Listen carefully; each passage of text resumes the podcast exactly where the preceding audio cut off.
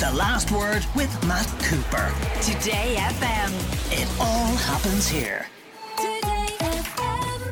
Joining us for the Culture Club, a man so well known to you uh, from either being in the grounds or watching on television during his days playing for Munster in Ireland, and since he's retired, also on reality TV shows like Dancing with the Stars and Ultimate Hell Week.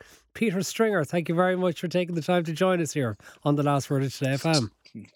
Cheers, Matt. Thank you very much for that lovely introduction. Thank you. Yeah, I mean, did you do you get known by some people for stuff like Ultimate Hell Week and Dancing with the Stars rather than your rugby career? Do you reckon?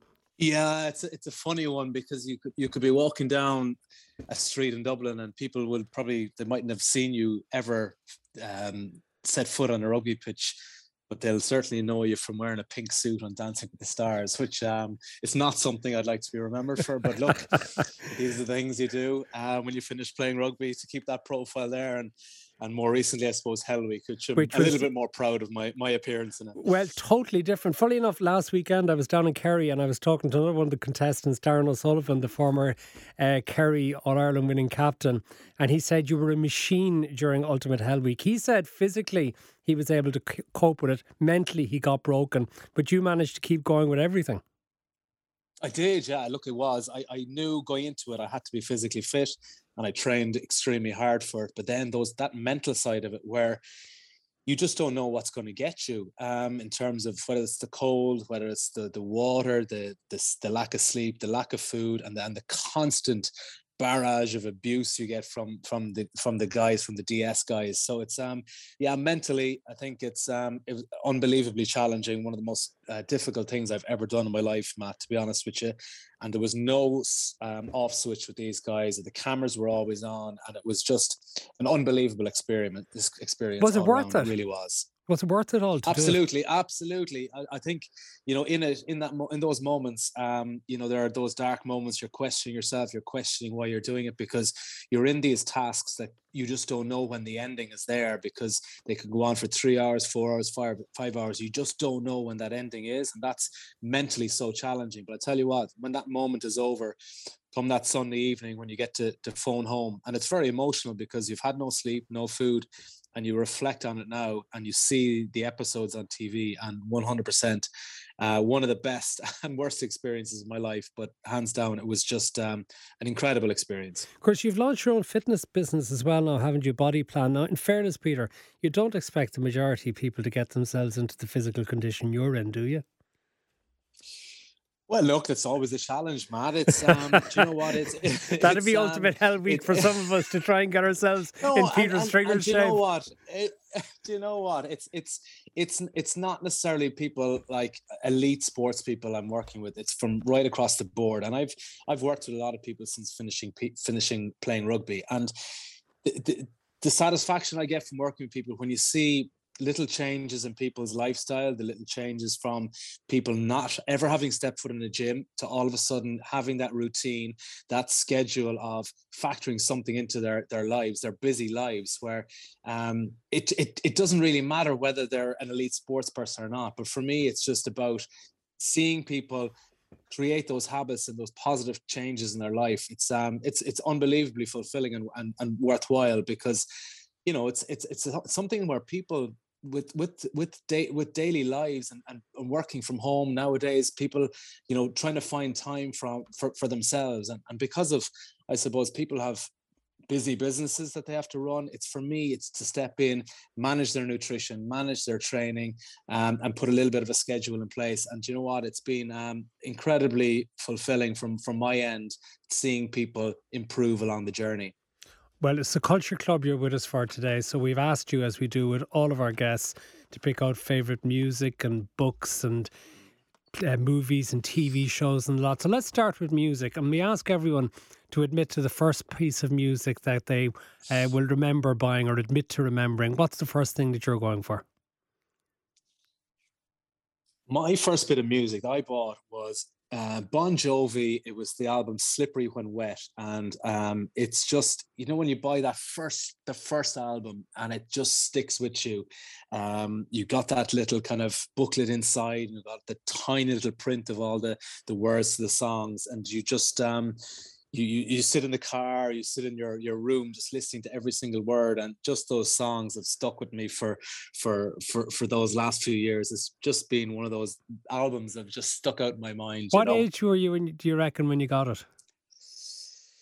I'd say I was probably nine or ten. I'm not someone who's massively into into music, but I, I love um I love the kind of the, the, the songs that are in that album. You look at um, you know, Let It Rock and Living on a Prayer and Wild in the Streets and all those kind of things when I suppose I was growing up and you know, you had a bit of emotion attached to the songs. So it was um yeah, probably at that age, kind of, you know, just the end of primary school. Um, yeah, just that kind of rock era, I suppose. You look at Guns N' Roses and and and the bands like that would probably have been very prevalent in, in those times, you know. Well, we have one track from Slippery When Wet, not one that you named, but this is uh, one that I think everyone will know. You give love a bad name.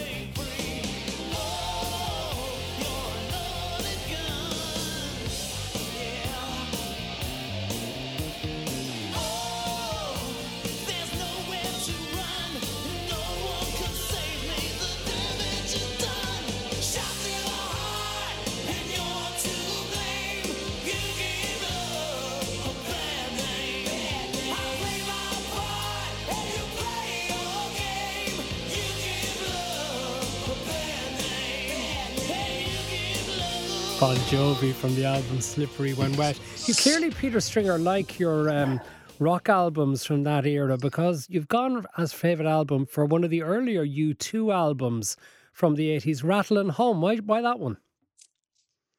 Yeah, again, just um, I probably just growing up with U2 and, and look, you know, being Irish, and I suppose you're I was in the States um, when I was younger for a summer and I bought that album over there. And, you know, you just, you hear those kind of rock songs and just that, I, I tell you, Matt, now listening to that previous song there, if I had a head of hair, you'd see it in full swing right now. Just that kind of rock. Um, Peter, I have to ask you, was, when, uh... when did you last have a full head of hair?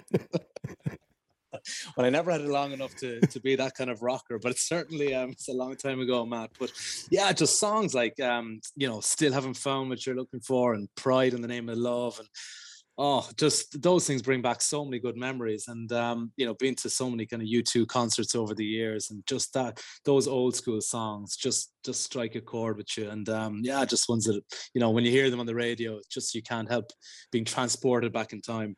Well, as it happens, it's another track that you didn't mention that we've taken from Rattle and Hum. This time is Desire.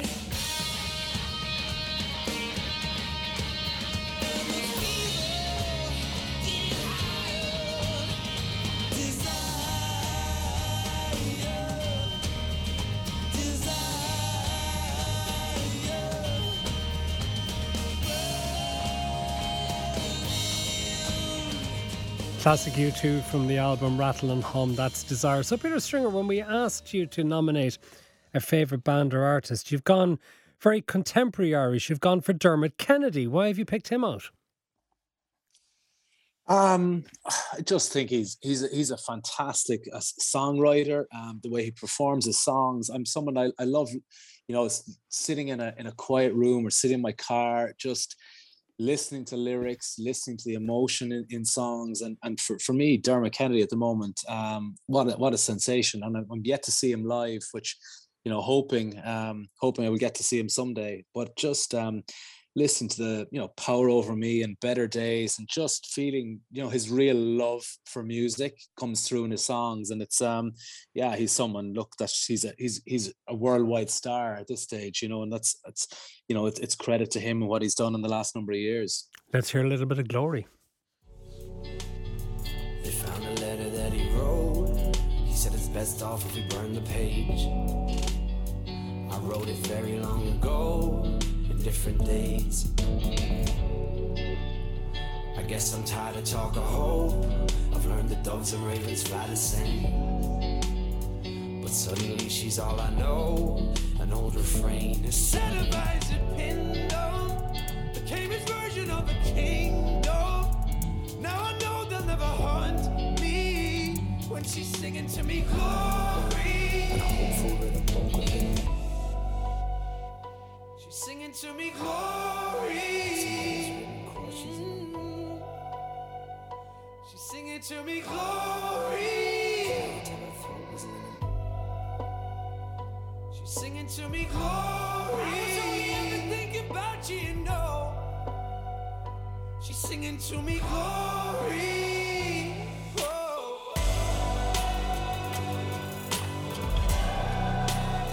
Glory by Dermot Kennedy. What about gigs? I presume as a rugby player you get invited to or you go with the lads to a lot of gigs, do you? Yeah, you do. I suppose I've been fortunate enough been to um, again a lot over the years in, in, Ireland and the UK and been to see U2 in the States as well. And um, yeah, just uh, you know, I love that kind of that live occasion of, of, of a concert and, and that atmosphere it generates from people singing songs and I suppose I've gone for um, uh, one of my favorites, really, um, in live of the marquee. How over the years have produced, you know, some really entertaining gigs and concerts. And I went to Rod Stewart in 2009, and it was something I I went along to it because just Debbie, my wife, wanted to go, and I was kind of a bit in two minds. And but when I got there, to see 6,000 people swaying and singing every single word of Rod Stewart's songs, it was just one of the most um, memorable things I've ever been to. Um, Sorry, you know, did you know the, the names? To, did you know the words to all the songs? I mean, you must be thirty years younger at least than Rod Stewart. Uh, you'd know those. You'd know the the the the, the main ones, and and realize that I suppose that there are so many songs that you actually you know Rod Stewart actually sang that you didn't realize going into this concert. And I suppose you're looking at all the usual Maggie May and Sailing and First Cut is the Deepest and all of these, Matt. It just um was song after song, hit after hit. And um what an what an incredible occasion. It really, really was. Well, we don't have from the marquee in Cork, but we do have Rod Stewart singing live one of the tracks you mentioned. This goes back to a performance in 1993. This is Maggie May.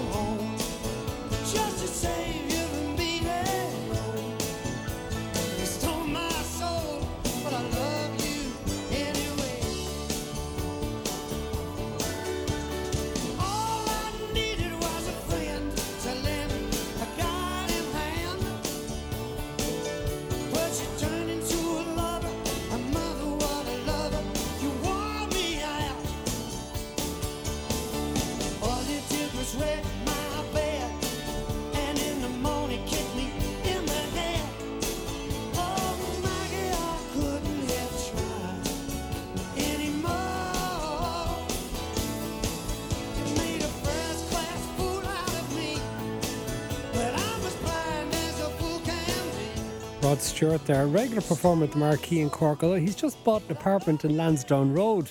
I suspect, though, uh, Peter, he'll be going to football matches when he's there rather than the rugby. I think so. Being a big Celtic fan, I think he's um, he's big into his football. Yeah. Yes. Okay. Listen, we're going to have to take a, a break, and uh, then we'll come back, and we have all your other choices, including books and plays and movies and the like, and podcasts. So we'll get to those with Peter Stringer after we've had the traffic. Welcome back to the Culture Club here on the Last Word of Today FM. Peter Stringer, former Munster and Ireland rugby player and also occasional competitor in television reality shows, is with us for the Culture Club this week. You've picked as a favourite book one that a number of people have picked on the Culture Club previously, and it is possibly the ultimate sports autobiography. Andre Agassi's Open. Did you read that when you were still playing?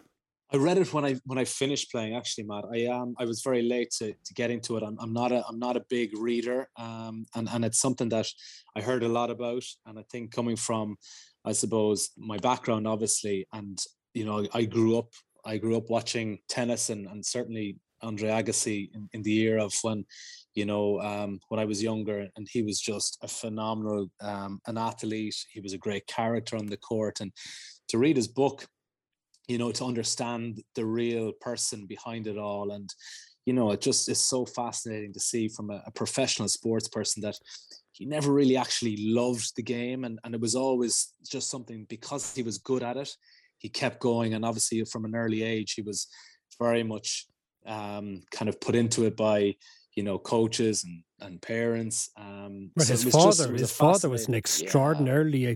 domineering, almost abusive character.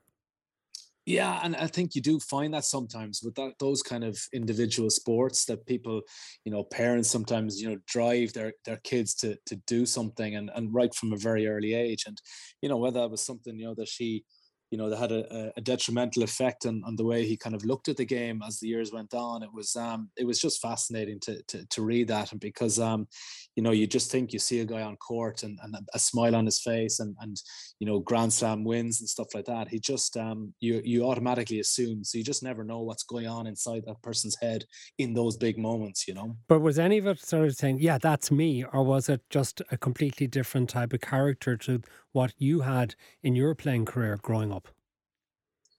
No, I, I, think I think it was very different. I, I, I, do, you know, I think you talk about his father being that that person and that type of person. It was certainly it was, you know, I never had any of that. It was yes, my, my parents were very encouraging and they they they could not have been more supportive. And I made the decision to to continue playing rugby and, and I was always kind of pushing them and asking them to to bring me places and to you know to make sure that I was at the summer training camp. So you know, it was very very different. I, I, I could understand you know those those kind of moments where he's very driven and and you know those big occasions those grand slam wins and you know playing on the big stage. And, and look everybody loves that that that feeling of succeeding and, and that the success that comes with lifting a trophy. So you know you you feel that kind of passion. You feel um what kind of it goes in behind the scenes to achieve those things. But you know i always i suppose i consider myself you know a little bit different in terms of um, you know his his mindset and and you know the love of our individuals, our sports that I just absolutely wanted to play more and more. Where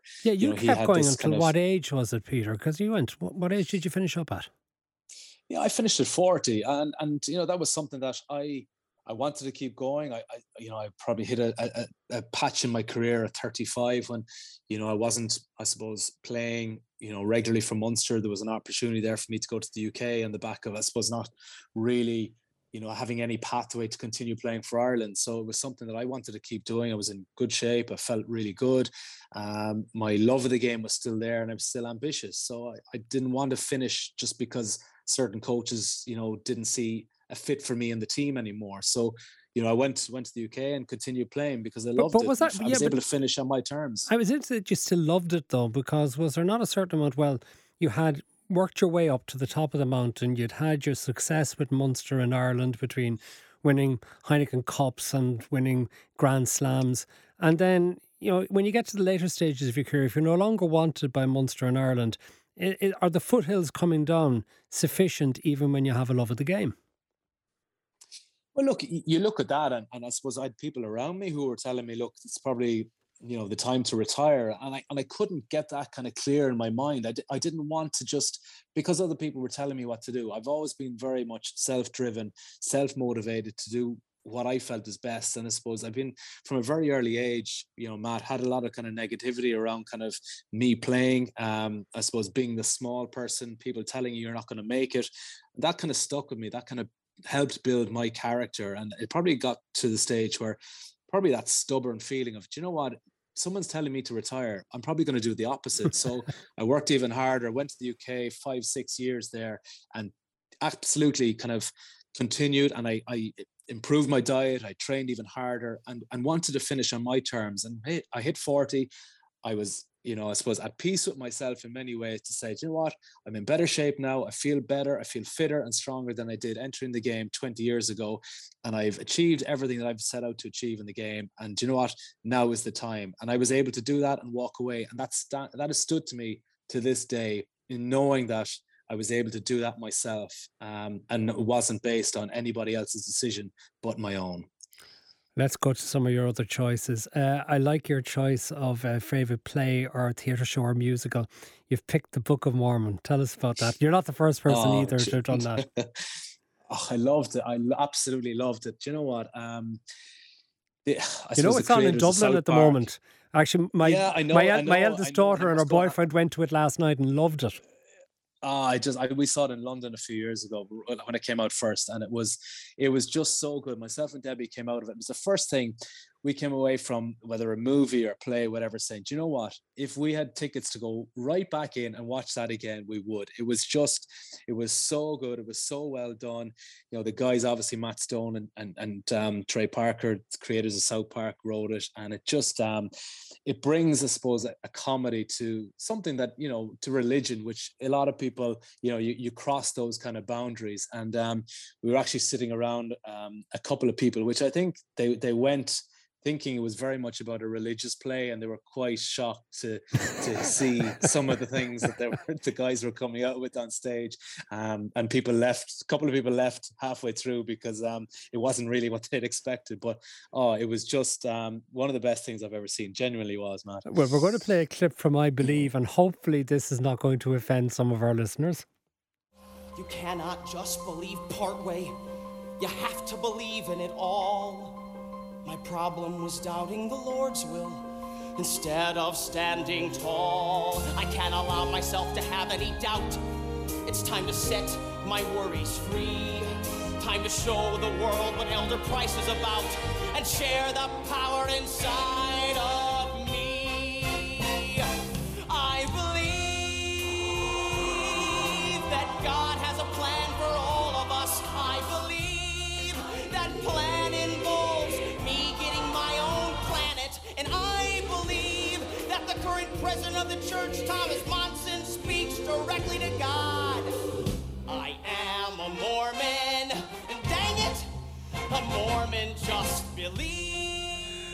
the Book of Mormon, which is on at present in the Grand Canal Theatre in Dublin. So good. Okay. You've gone, I have to tell you, Peter, you're definitely not the first person. I say at this stage we're in double figures with people who've nominated The Shawshank Redemption as favourite movie. But I'm always interested to hear the various people tell us why that one. Yeah, look, and, and I knew when I was thinking of it, I'm I, look, it's a lot of people's favorite. Um, just I suppose anytime it's on, like you know, a lot of it is is kind of heartache for the characters, you know, and it's it they're going through, I suppose, a pretty tough time. But but knowing the outcome, and I suppose how good the the the, the characters are in it, and not necessarily just you know Morgan Freeman and, and Tim Robbins, but the guys, you know, like Samuel Norton who plays the, the or the, Samuel Norton, the warden inside as well, and and the, the the prison guards. The difference between you know the good guys and the bad guys makes the story just so so good. And to see you know to see um, tim robbins andy dufresne come out on top at the end and, and the way he goes about it um, you know having to go through that heartache inside in uh, inside in prison for something he didn't do but um, just it's so cleverly you know written and performed by an incredible cast. It's um it's something that whatever stage the movie is on on TV, you just turn it on and you have to watch till the end. It's just one of those things. It's it's gripping right the way through it. We're nearly running out of clips to take from the movie. And this one that we've taken is Andy Dufresne offering tax advice to the prison officers at Shawshank State Prison. Making a few friends, huh, Andy? I wouldn't say friends. I'm a convicted murderer who provides sound financial planning. It's a wonderful pet to have.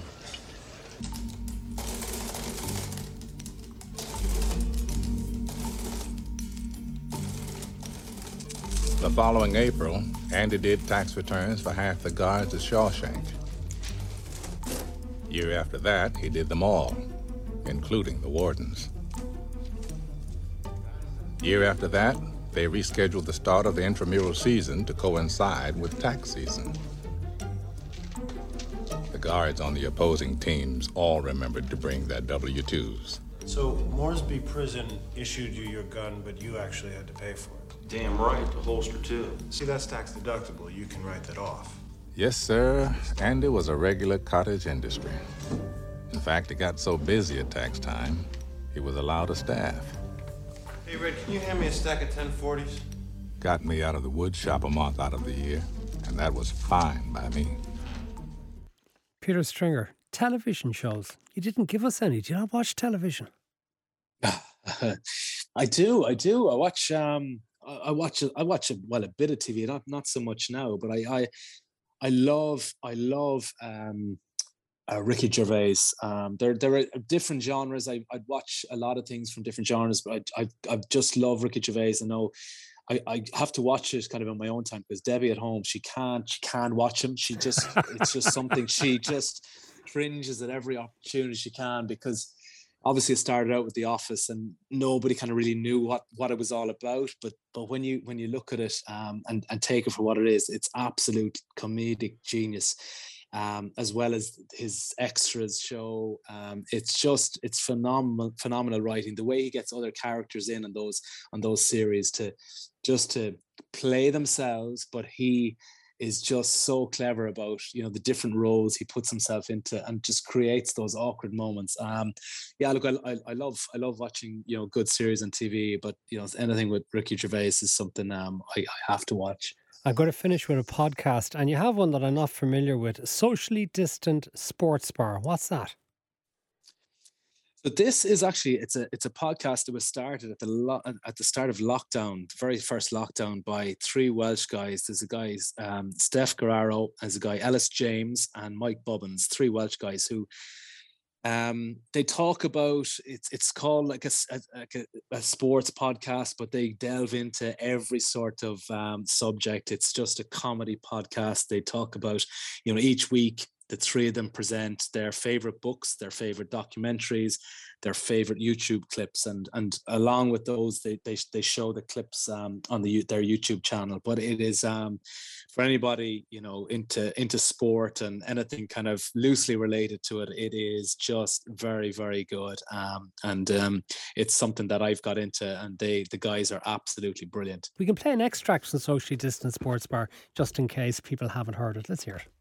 We're in the change room getting ready and we're putting the boots on and putting the socks on, everything else. And shoulder pads had just come into rugby, the sort of those foam, you know, the foam shoulder pads. Yeah, A yeah. lot, Yeah, all, yeah, a lot yeah. of the boys wear now.